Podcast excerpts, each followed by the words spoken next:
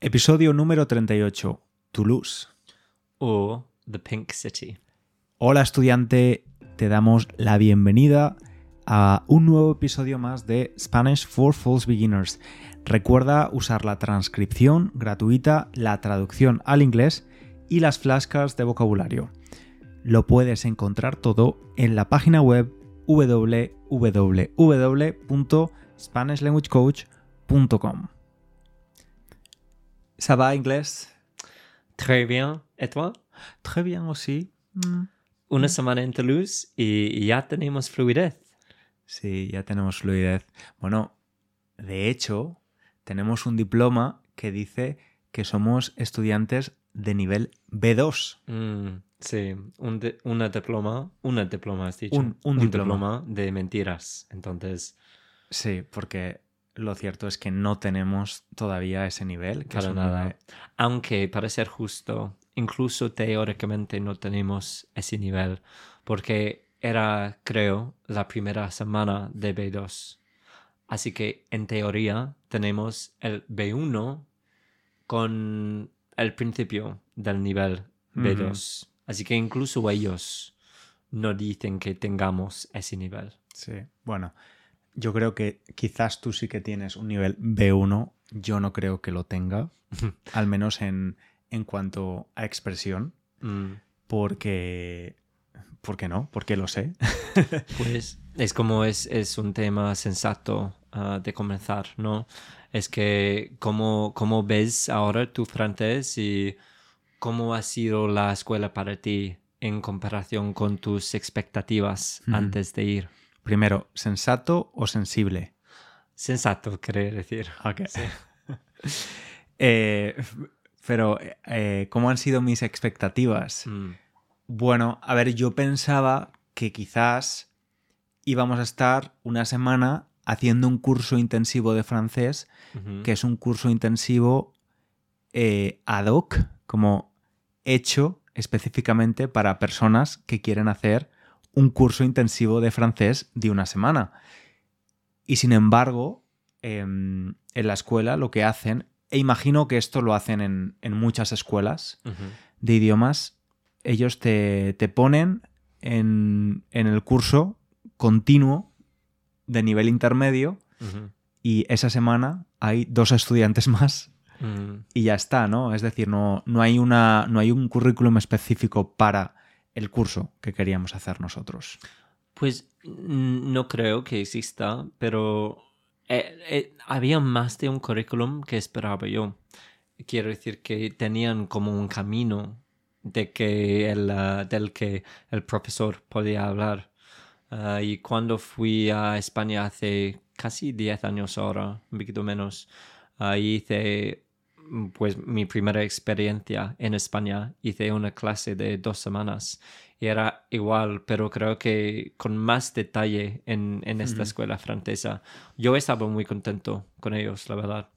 Ah, pienso que el profesor ah, se lo daba muy bien Ujú. enseñar ah, francés, quiero decir, porque creo que lo más, lo más importante de una aula es que te sientes muy cómodo. Sí. Y no, creo que era increíble en ese aspecto. mm, Y esto es verdad que tanto el profesor como, como el resto de personas con Mm. las que estudiábamos generaban un, un clima y un, y un, un safe space. Sí, sí. Así que de la ciudad, ¿qué Sí. pensabas? Ah, me ha encantado, me ha gustado Mm. muchísimo. Igual, Sí. igual. Y Eh, mejor de lo que esperaba, muchísimo mejor. mejor de lo que pensaba. Así Sí. que os podemos recomendar Sí. ir a, a Toulouse. Porque yo más o menos, eh, más o menos solo había ido a, a París antes. Y tengo que decir que el ambiente es muy diferente. Um, es que es que París es, es una ciudad muy grande. En Y- realidad podemos criticar a los parisinos porque los parisinos no estudian idiomas, no lo necesitan. Um, pero es que es, es, no lo sé, es que yo nunca lo he pasado muy bien en París y no, es tenía ganas de ir a, a Toulouse, claramente, pero nunca pensaba que, y- que nunca pensaba que iba a ser una experiencia tan placentera. Es que todo el mundo tan amigable, Sí. todo el mundo con tanta paciencia y nadie quería cambiar a inglés, aunque pudieran. Quiero Sí. decir que era claro muchas veces que hablaban inglés muy bien, Sí. pero siempre nos esperaban con el Sí. francés.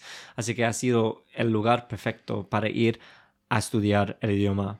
Estoy seguro de que París es fantástico si ya lo sabes bien, pero eh, me alegro mucho de haber elegido Toulouse esta Sí. vez. Tengo curiosidad, de verdad, si hay alguien de París, algún Mm. parisino o parisina que nos escucha. Manifiéstate, oyente parisino. Eh, sí, la verdad es que la gente en Toulouse, los locales, son muy, muy... Iba a decir agradable. Eh, son muy agrada son muy agradables, muy amables y muy pacientes. Mm. Y muy también em, mm, me ha ayudado mucho el hecho de cuando estaba practicando y a lo mejor no sabía alguna palabra, también hacían como de profesor, ¿sabes? Cuando iba a un Mm. café o en la panadería, no les, no les importaba explicarme, pues esto se dice así o esto se dice así. Y la verdad es que es sí, un lugar que, al que tenemos que volver y que, Mm. y que recomendamos, efectivamente. Y creo que ya tenemos casi amigos ahí, que hemos conocido a gente en los bares y en el club y también en la escuela, pero quiero decir nativos en, um, en los primeros lugares. Mm, Y sí, es que eh, es como tengo ganas de volver a de quedar con la gente que hemos conocido.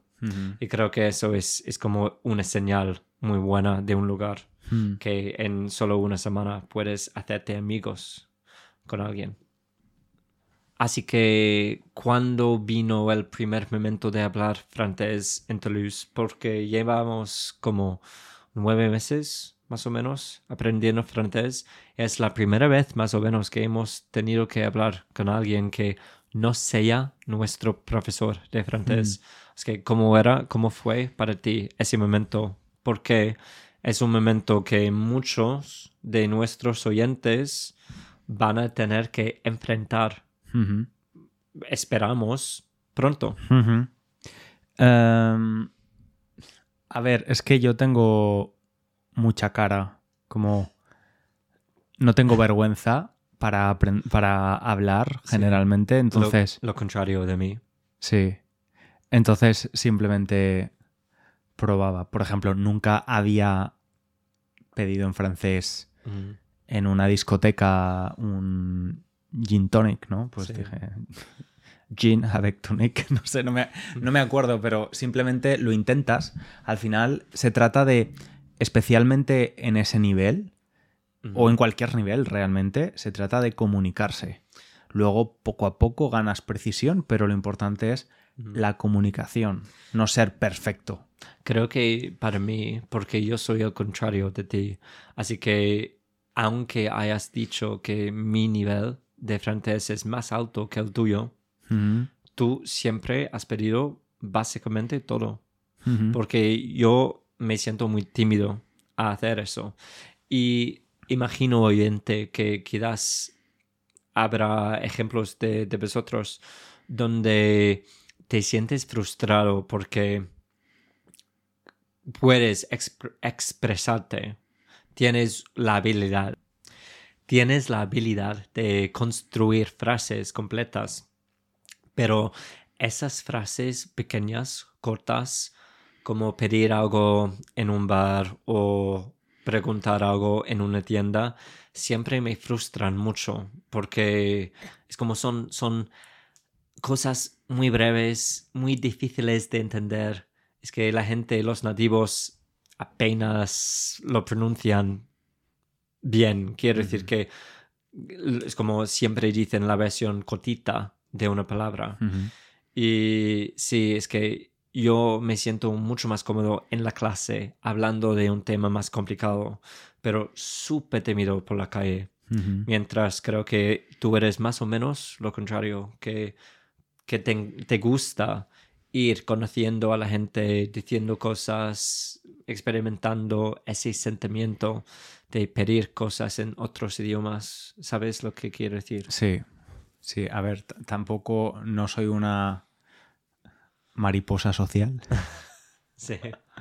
Pero, pero sí, imagino que al final, como profesor de español, tengo tan interiorizado que es necesario Mm. mm, hacer, co- cometer errores y simplemente intentarlo, intentarlo, intentarlo, que bueno, Pero creo que lo más importante para mí es que ahora, y no sé si te sientes igual, pero ahora tengo mucho más motivación para estudiar. Es que tengo ganas de estudiar de nuevo, porque en las semanas antes de ir, me es como me daba un poquito igual el proceso y el idioma, porque estaba tan cansado. Pero ahora, habiendo pasado una semana increíble ahí, muy contento, vuelvo con muchas ganas de, de mejorar mi idioma. Y sí, así que ah, iba a decirle al oyente que claramente no siempre es posible, pero es muy útil si puedes ir un rato al, a un país hispanohablante para practicar tus, ah, tus habilidades Sí. en el idioma. 100%. Recomendado si tienes la opción. Eh, es una, una muy buena experiencia porque te enfrentas a situaciones cotidianas, habituales, ¿no? Mm. Eh, breaking news. Tenemos una exclusiva. Ah, sí. Ah, se me iba a olvidar ¿Ese mensaje es más importante que la exclusiva inglés? el diccionario. eh, en realidad. El inglés estaba mirando el teléfono. ¿Quieres contarlo tú o lo cuento yo? Eh, espero que sé de lo que espero que sepa de lo que hablas, así que tú puedes hacerlo. Bien. Vale. Bueno, desde hace unos meses que estamos pensando en la idea y desde hace unas semanas que estamos trabajando en la idea, tomando acción. Y en 2024, el año que viene, en enero, Esperamos. sí, habrá un curso online de español de Spanish for False Beginners, de español para falsos principiantes. Y el objetivo del curso, yo ya tengo un curso online para estudiantes de nivel intermedio, español ágil. El objetivo del curso es ligeramente diferente porque es un nivel diferente, em, pero el, el core o, o lo más importante del curso siempre, siempre va a ser lo mismo, Mm. que es tener una estructura que los estudiantes que, que quieran estudiar con nosotros sepan lo que estudiar, cómo hacerlo, con los trucos del inglés que, que ha pasado por el mismo proceso Mm. y, va a dar trucos muy interesantes. Entonces, esperamos que os guste mucho a las personas que, que decidan inscribirse y os iremos dando más información en los próximos episodios. Ahora estamos, pues eso, en, en la creación de- del curso. Pronto empezaremos a grabar para que esté todo preparado para enero. Perfecto. Muy emocionante. Sí. Y oyente, nada más. Nos escuchamos en el próximo episodio. Muchas gracias por estar ahí. Recuerda, como siempre, si nos quieres apoyar, recomendar el podcast o valorarlo en la plataforma de, podcast donde lo escuchas. Y hasta el próximo episodio. Un abrazo muy grande. Au revoir.